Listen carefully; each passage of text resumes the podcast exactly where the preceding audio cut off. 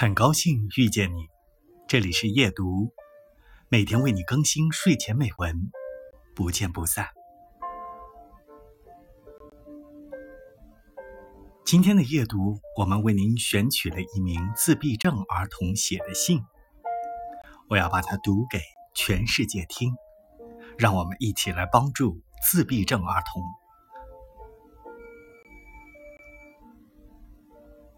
如果这个故事能够跟你的内心相通，那么我相信你就能与自闭症人士的内心连通，走进我们的内心世界。你可能会想，我写下这些句子也不需要很多努力，但其实这是完全错误的。我潜意识里总会担心。我看待事物的角度跟那些没有患自闭症的人是不是一样？所以，通过电视、书籍和自习聆听周围人的想法，我不断的学习到平常人在特定环境下应该会有的感觉。